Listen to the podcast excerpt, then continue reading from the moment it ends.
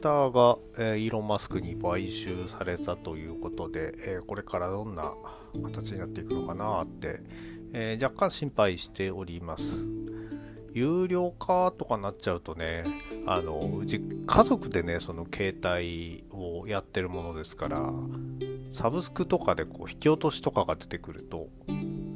非常にですね、何代として引かれたかみたいなことをですね、細かく見られてしまうとですね、えー、ツイッター代なんて引き落とされた日にはですね、えー、ツイッターのアカウントを特定されてですね、えー、大変なことになりかねないのでですね、あの持ってない体でね、やってて、まあ、あの、お互い見て見ぬふりをしているだけかもしれませんけれども、えー、そんな心配がありまして、まあ、あの、サブスクで引き落とされるのは、えー、特納プゴと、えー、月額300円ぐらいまでにしとかないとですね、えー、バレてしまうのがちょっと心配ではございます。でじゃあまあツイッターが例えばじゃあ有料化してじゃあ別のプラットフォームに移るかというとですねやっぱりまあインスタだったり TikTok だったり Facebook だったりどうもやっぱり、えー、合わないような気がするんですよねで何が結局合わないかって考えた場合に、えー、ツイッターってほとんど文字だけでもちろん写真だったり動画だったり貼り付けたりすることもできるんですけれども文字だけでなんとかなっちゃう媒体なわけですよね。それを考えるとえあの、ツイッター、まあ、やりながらでしたけども、あの、ブログ、えっ、ー、と、金プロの時にはブログちょこっと書いてたこともあったりということで、どちらかというと、その、まあ、文字で何とかしてしまいたい類の人間なのでね、あの、それができなくて、え、何か必ずメディアと組み合わせて投稿ってなると、どうしても、え、二の足を踏んでしまうというのが、え現状です。ちょっと前にね、そのツイッターで見かけたんですけれども、なんでその、解説動画みたいなのを10分とか20分かけて読むと。あんなのは文章でまとまってりゃ2分も3分もありゃ読めあるのそのね、えー、5倍も10倍もかけてなんで見る必要があるんだなんていうのがあってですね、それに大きくうなずいてたわけですけれども、えー、そこについてた回答としてですね、えーと、文章を、えそれだけまとめてパッと読む力っていうのは逆にある人とない人がいるんですよと。それができる人からすればあっという間に読み解けるんでしょうけど、そうじゃない場合は逆に、えっ、ー、と、そういう解説とかのやつを見た方が早いっていうのを聞いて、はっとですね、目から鱗で。まあ、自分もどちらかというとその活字読んだり、まあ、漫画がほとんどだったんですけどね、本とかそういうのに触れることが多かったから、えーパッと見てパッと、えー、理解できるんだけれども、確かにですね、あの子供と一緒に折り紙を作ってた時に、えーと、紙の本で折り紙の折り方なんていうのをいくら見ても分かんなかったところですね、え、動画で解説されてですね、こうやって折るんですよっていうのを、え、見たらですね、ああ、ここってそういう意味だったんだっていうのがはっきりと分かってですね、え動画でしか得られない、え理解の仕方っていうのは、ああ、やっぱりあるんだなというのをですね、改めて思い知りまして、まあ、そういう意味では、やはりその、どちらも、まあ、できるようになっておくのが一番なんでしょうけれども、えー、何らかのスキルがないと、えー、その簡単にまとめられたものを読み解く、えー、力っていうのは備わらないっていうのをですね、え思い知らされたということでですね、あの、一辺倒な考え方じゃなくて、えー、やっぱりその動画には動画の良いところがあって、えー、文字には文字の良いところがあるんじゃないかなっていうのをですね、えー、身につまされた思いであります。とはいええー、まあやっぱり私はどちらかというとその文字畑の人間なんでね、あの、これからもツイッターで、えー、ぶつくさ言いながら、何しろね、その生、えー、生観戦もそうですし、その、配信回線、観戦なんてのをですね、えー、やる場合にはですね、一番やっぱりツイッターが便利なのかなと思いつつ、えー、今日はその配信観戦の様子をお話ししていきたいと思っております。えー、大好評、最強ワイルドにホゲホゲと。この番組は多感な時期にプロレスと最強スーパープロレスファン列伝に出会ってしまったハッスルジュボが長い年月を経ていろいろ悟ったつもりで全く悟れていないプロレスのあれやこれやについて好きに喋ってしまうポッドキャストです。では本日はですね、えー、10.30に新木場ファーストリングで行われました、えー、全日本プロレス、えー、こちらのですね、えー、大会の、え、レビューを行っていきたいと思います。さあさあ、この日は、え、何があったかって言いますと、全日本プロレス久しぶりの、え、声出し解禁ということでですね、まあ、新木場ですけれども満員で、まあ、ちょっと声出すのもどうなんだろうと思いつつ監修300人ということで、まあ、なんとかあの前売りで、え、全部、え、チケットは売れていたようです。えー、第1試合はですね、えー、イザナギ VS ブラックメンソーレということで、これまた、えー、全日本プロレスの明るく楽しいをまさに体現している2人のですね、えー、試合ということで、イザナギ、えー、ブラックメンソーレ選手、イザナギ選手入ってきてですね、え、それぞれコールを受けて、そしてやっぱり粋な計らい、え、レフェリー和田恭平ということで、大恭平コールが起きるわけですね。いやー、これはスタバスがですね。まあ、試合はね、あのいつもの、うん、2人の戦いで、なんか、糸柳さんが久しぶりにパイルドライバーコールを巻き起こしてて、やっぱりこのパイルドライバーもね、あのー、完成ありだとかなり映えますんで、えー、それを見せてくれたっていうのは嬉しかったですね。えー、最後は、えー、お互いですね、その逆さ抑え込み合戦っていうのを残り1分のところでですね、えー、繰り広げて、えー、イザナギ選手が、えー、ブラックメンソーレ選手の肩をマットにつけたタイミングで、えー、10分時間切れのゴング、いや いや、この2人で10分も使うのかよと思いつつ、まあやっぱり明るく楽しくの部分、ちょっと繰り返しになりますけれども、これをですね、えー、完成ありの一発目に持ってきて、それでみんなが大盛り上がりできたっていうのは、えー、かったのかなと思っております。第2試合、えー、タッグマッチ、えー、芦野翔太郎、本田隆起 VS、えー、大森隆夫、井上正雄ということでですね、えー、ここもですね、えーと、非常に正雄コールが、えー、素晴らしかったです。え、一方の、えーと、芦野本田組、えーと、芦野本田、それぞれですね、え、ー、と、GOA で統一したコスチュームではなく、芦野選手は特に赤いその久しぶりな、えー、タイツで出てきておりました。まあちょっとね、あのタックベルトも落として、あの、ここ、あのその一新しようかなっていうところなのかもしれないですね。えー、正雄選手が、えーと、この間ね、あの三冠戦、大森さんの三冠戦のセコンドについた時からまた、えー、仲良くなったというか、もともと仲いい先輩なんでしょうけど、えー、そこでですね、えー、タッグを組んだということでですね、えー、でかいやっぱりこの2人が組んでるとね、非常にでかくてですね、えっ、ー、と、今のね、メンバーの中ででかいでかいと言われてる本田選手ですら、やっぱりこの2人と並ぶとですね、えー、ちょっと見劣りするぐらいのサイズっていうことでですね、いかに昔の全日本プロレスがね、でかかったのかななんても思いつつですね、まあ試合は、あのーじっくりとした攻防だったり、そのマサオワールド的なものっていうのもですね、えー、見せてくれながら戦っておりました。えー、ミリオンダラーバスターがね、久しぶりに見れたのもね、これも良かったかなと思いますが、えー、最後はですね、えっ、と、芦野選手が、えっ、と、雅央選手の足をがっちり捉えて、えギブアップ勝ちということで、え勝利を収めております。えこれね、これを皮切りにもう、芦野選手、いっそこのレジェンドキラー、あのね、WWE のかつてのランディ・オートンのようにですね、レジェンドキラーつってこう大物をどんどん振っていくみたいなキャラにしてですね、ここからさらにステップアップしていくっていうのもありなんじゃないかなと思うんですけど、まあ、日本だとなかなかレジェンドがね、えっ、ー、と、絡ませてもらえない、取らせてもらえないっていう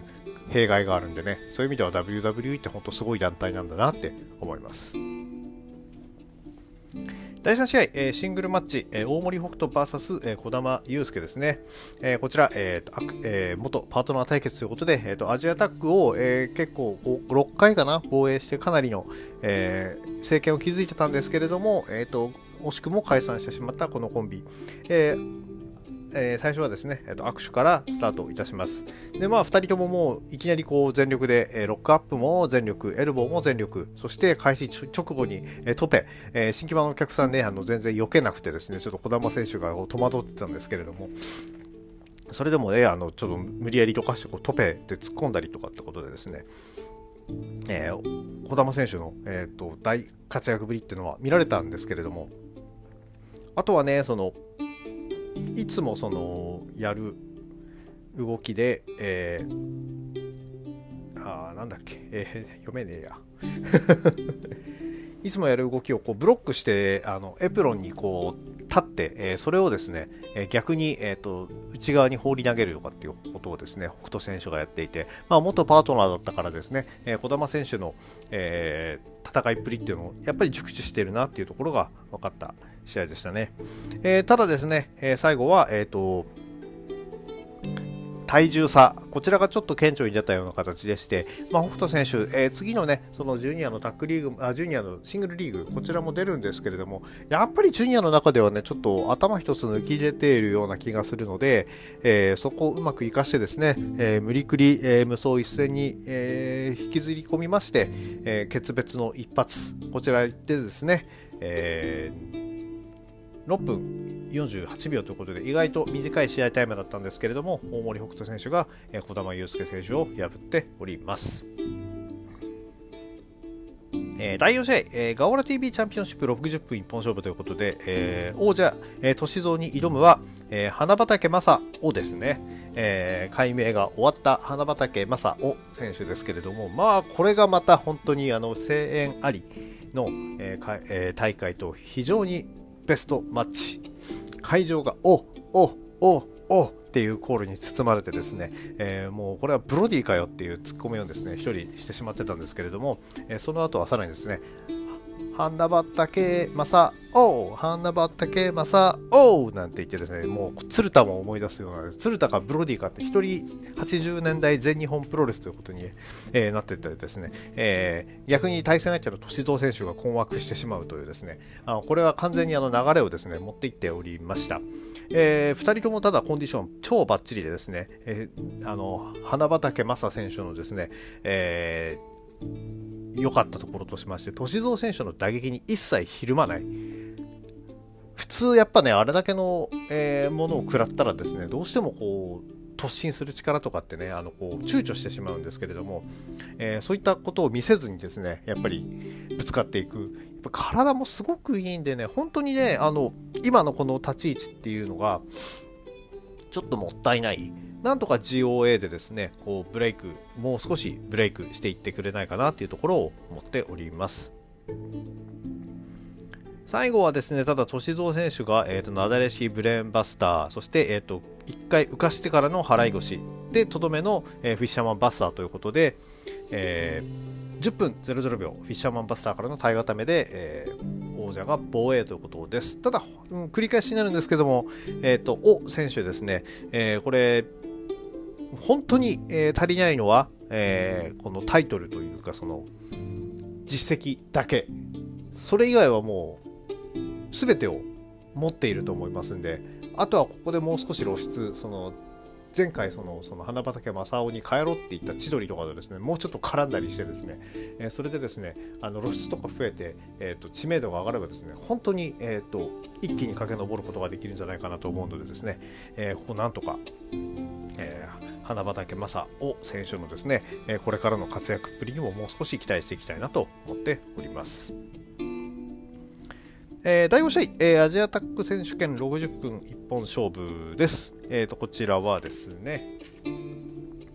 あと休憩が入ったのかな？あ、そうだね、ここで休憩が入って、えー、まあ、休憩中は特に何もないんですけれども、えーと、休憩が入って第5試合が始まりますと。アジアタック選手権試合は、えーと第114代王者組佐藤光田村段 VS、えー、挑戦者吉田田尻ということで、えーと、こちらもですね、えー、最初、えー、スタンドで、あ、そうそうで、ちょっと先に謝らなければならないのが、えっ、ー、と、前回のプレビューで、これメインですかねなんて言ってたけど、そんなことなくてですね、それどころかガオラも全然前の方だったんでね、えー、ちょっと前日の、えー、マッチメイクのですね、えっ、と、まあ、まあまあ分かっていたことではあるんですけれども、えー、タイトルだろうと容赦なく前の方に持ってきてしまうこれをですね、えーと、見逃して考え考えから外れていたことをお詫びしておきます。ではそんなわけで、えーと、アジアタックが始まります。まあ、スタンドでの、えーと、攻防は最初、えーと、光選手と、えー、吉田選手がやりまして、その後、えー、ダン選手とサーディ選手のロックアップということになります。えー、田尻選手と組み合う、えダン選手に対して、えー、光選手が、えー、相手を見すぎるなっていうアドバイスを飛ばしていてまあ多分そうなんでしょうね。あの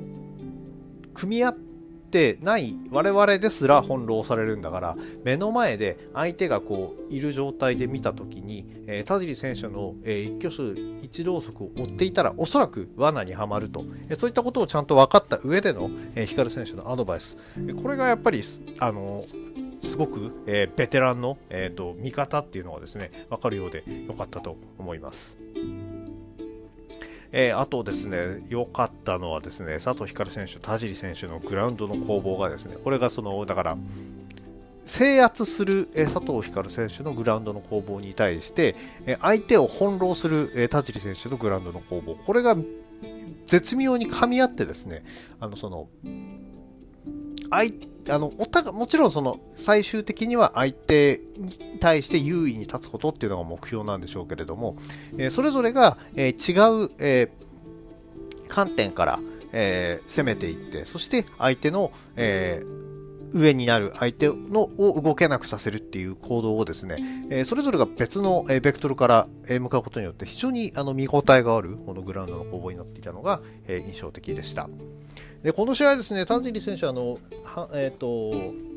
ハンハンドスプリングバックエルボーですか、えっ、ー、ともう久しぶりに見せてですね、すげえ気合入ってるなと思ったら最後ですね、えー、まさかの、えー、レフリーブラインドの毒斬りからのプルムブランカで吉田選手が勝ってしまうというですね、えー、あんたたち、えー、箔つけるために挑戦したんじゃなかったの？ってちょっと思いながら、うん、うん、まあまあまあ、じゃあいいやっていう感じになりました。えー、第6試合、えー、シングマッチ一本勝負、えーえー、こちらはですね、えー安西優真 VS 野村直哉ということでですね、えー、試練が続きます、安西選手、えー、もう外からと外からの選手ばっかりやるということでですね、えー、ただ、えーと、この金の対戦相手、野村直哉選手、えー、自分が若い頃を思い出したんですかね、えー、真っ向から全部受けてくれるということでですね、あの非常に良かったですね。えー、ちょっとあの、花道で、えーと、ボディスラムとかですね、あの安西選手に食らわせててですね、えー、野村選手にちょっとあの、師匠の秋山純の影が見えるなんていうシーンもあってですね、えちょっとヒヤヒヤしたりもしたんですけれども、えっ、ー、と、安西選手、えー、本当に、えー、やっぱりね、やっぱ体がまず見劣りしない、え野村直哉選手とかね、あの前日の、えっ、と、一戦級の選手の体の大きさっていうのは非常に、えー、ね、あの皆さんもご存知の通りかと思うんですけどもそこに対して見劣りしない体っていうのは非常に大きくてですね、えー、1回はですね、えーと、マキシマムをしっかり、えー、かわしてですねブレンバスターだったりミサイルキックということでですね、えー見せたり、さらには野村選手の得意技のスピアにね、あの肘を入れてカウンターを取るなんていう見せ場も作ってくれたんですけれども、えー、最後は、えー、得意のダブルアームスープレックスを狙ったところを、えー、無理やりそのまま担がれて、えマキシマムということでですね、いやー、本当これ安西選手がね、えーと、他の団体の選手とかとやってるっていうのはどうしてもやっぱりその個人的には、えーと、すぐ上の先輩たちが、えー、ジュニアヘビーが多くてですね、えー、こことやらせることによって、まあ、やっぱりちょっと新人なんで、えー、先輩には勝てないと思うんですけれども、あんまりそのジュニアヘビー級の選手とかに、えーと、負けたという実績を、え取らせたくないのかなっていうのがちょっと頭によぎってます。えそういう意味では、もう他からでもどうでもいいから借りてきて、勝てなくてもいいから、あの、大きい選手でバンバンやって、えー実績を、実績を積んで、え経験を積んでいくっていうような育て方なのかなと思うとですね、えー、これはこれでありなのかなと。えー、ここでね、あの、いや、別に悪いわけじゃないんですけども、じゃあ、青柳敦樹選手とやって若手の頃敦樹選手に負けましたとか、えー、北斗選手に負けましたっていうのがつくよりは、もういっそ、えーヘビー級の、え、外のでかい選手たち、もしくは中のでかい人たちとやることによって、えー、ジュニアだった時代みたいなのが一切ないヘビー級の作り方っていうのをですね、まあ、なかなか正直難しいとは思うんですけれども、えー、そういったことを、え積んでいかせようと思ってるのかなっていうふうにちょっと思ったりしました。え試合時間は6分43秒ということで非常に短い時間だったんですけれども、えー、安西選手の魅力を引き出した、えー、野村直哉選手も、やはり、えー、全日育ちなんだなということが分かる一戦でした。えー、第7試合、えー、6人タックマッチ30分一本勝負、えー、諏訪間斎藤潤、斎藤麗 VS ジェイク・リー、石川修司、井上亮ということでですね、いや、まあ、まずまず、うん、本当にね、ジェイク・リー、えー、声援ありのジェイク・リーの入場。いや、めちゃくちゃかっこいいね。さらに、えー、石川修司選手に対して、えー、シューちゃん、シューちゃんコール起きててですね、えっ、ー、と、味方のジェイクが苦笑いということで、まあね、あの、ヒールだった、えー、ジェイク・リーっていうのももちろん嫌いじゃなかったんですけれども、やっぱりこの笑顔を、えー、絶やさない高青年ジェイク・リーっていうのもですね、あの、昔から見てて、あの、そういうところっていうのが非常に人を引きつけるいい笑顔をしますんでね、この笑顔がね、あの消え去らないような立ち位置でのファイトっていうのは、ジェイク選手にとってね、やっぱり良いんじゃないかなっていうふうには、今のね、姿を見てると思います。えー、一方、ブードゥーマダーズ3人、ついにこの3人が揃ったということでですね、いや、もう何て言うのかな、素晴らしいとしか言いようがないですよね。でかくて悪くて怖い男が3人、えー、花道から歩いてくるってもうその姿だけでですねもう絵になる絵になるということでですねこの日本当にこの入場のところだけでもうお腹いっぱいになっちゃうぐらいでしたね。もう若手感なんかないですよね斎藤ブラザーズは。え一方で、えーと、井上選手、まだまだフレッシュなわけで、えー、かなり捕まる展開が多かったんですけれども、えー、それでも今度は逆にですね、さっきの安西選手とは逆にですね、あのやられてもやられてもぶつかっていくっていう姿を、えー、クソ大きい選手たちに向かっていく、えこれこそその、なんていうんですかね、えーと、日本のファンが好きな、えーと、若手の、え立ち位置なわけじゃないですか。そういう意味ではその2つを並行してうまく、それぞれの、えー、選手に対して、えー、それぞれの、えーと、持ち味を生かした育て方を、えしようとしているのかなっていうところは、えーと、思った思いますね。なえー、試合を、えーと、斎藤ブラザーズの話に戻しますと石川ジェイクにね全然この引けを取らないっていうところでですね、えー、それがいいですね。えっ、とそれであすいませんちょっとえー、試合はやっぱり、えー、でスワマ選手が全然出てこなくてですね、えー、最後の美味しいところだけ持ってくるのかなと思いきやですね、え、ちゃんと一通りの技を見せてくれたりもしてましたんで、えそういう意味では、え本当にいい仲間を手に入れたんだなっていうふうに思います。井上選手もね、頑張って奮闘したんですけれども、えっ、ー、と、あの、ひねらない式のバックドロップ、抱え式のバックドロップ、ものすごい角度から落とすやつとかですね、食らった後にですね、ひねり式をこう、一回体を入れ替えて、えー、サムシェルのバックドロップを返すとかってこともしてですね、えー、なんとか意地を見せていたんですが、えー、最後は、えー、バックドロップ一戦ですね。えー、試合後は、えー、石川選手を諏訪間選手が呼び出しまして、えっ、ー、と、尾崎真由美姉さんが、お前を地獄に落としたいって言ってるってことを言ってですね、えー、史上最大の屈辱を与えてやるってですね、えっ、ー、と、えー、尾崎真由美、えー、ゆきひまや、そして諏訪間、この魔の3人がですね、えー、12.25、えー、にですね、トリオを組んで、えー、石川修司を地獄に落とすということを、えー、決めたようです。それに対してね、石川選手の返しが良かったですね。あの、いい年こいてリングネームに、まあなんてついてるやつに、ろくな奴らはいねえなんて言ってですね。うん、いやいや、あの、その通りなんで あの、おそらくね、グーノのも出なかったと思うんですけども、沢間選手、しまいには泣かしてやるなんて言ってですね、本当この語彙力のなさとですね、あの、見た目の怖さのギャップがですね、最高すぎる、えー、怖いけれども、えっ、ー、と、憎めない、えー、ヒール、えー、スワマ、まあ、ブードゥーマーダーズになったばっかりの頃はなんで今更と思いましたけどね、あのこうやってはっちゃけて、えー、楽しんでいる姿を見るとですね、えー、ここもうまい、えー、キャラチェンだったのかなっていうのをですね、思わずにはいられない、えー、試合でした。えー、で、この日はメインイベントですね、えー、宮原健人、ライジング隼人 VS 青柳優馬、青柳敦樹ということでですね、えー、こちら、まあまあまあ、メインで声出しで宮原健人ですよ。最初ケントコール始まって出てきたのが、えー、ライジング隼人ということですね。みんなちょっと困惑してたんですけれども、えー、宮原健人入ってきて、えー、337拍子まで、えー、ケントケント宮原健人ということでですね、えー、会場の心が一つに、えー、なりました。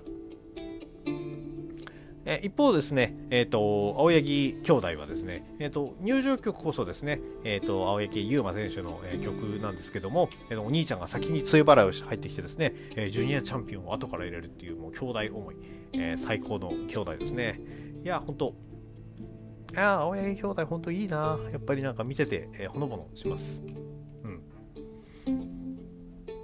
え試合はですね、えーと、隼人、敦樹がいつものごとくですね、会場をめちゃくちゃ温めるとですね、えーと、その後、ケントユーマにタッチ、それぞれタッチします。えー、そして、いざ、宮原コールと思いきや、えー、会場はユーマコールに包まれてですね、えー、ケントがすねて帰ろうとするっていうですね、まあ、お約束がありつつですね、あの、ユーマ、えユーマ、えー、青柳ユーマ選手のですね、えー、この人気っぷりっていうのもですね、まあ、やっぱりその全日本ファンからしてみるとですね、えー、今のところ、えー、タイトルとかにも絡んではいないわけですけども、チャンピオンカーニバル覇者だったってことは大丈夫です。私は忘れてませんよ。あの、お兄ちゃんの素晴らしさっていうのはね、分かってますんで、ここをですね、ここで、ここからのですね、盛り返しっていうのも見ていきたいなと思います。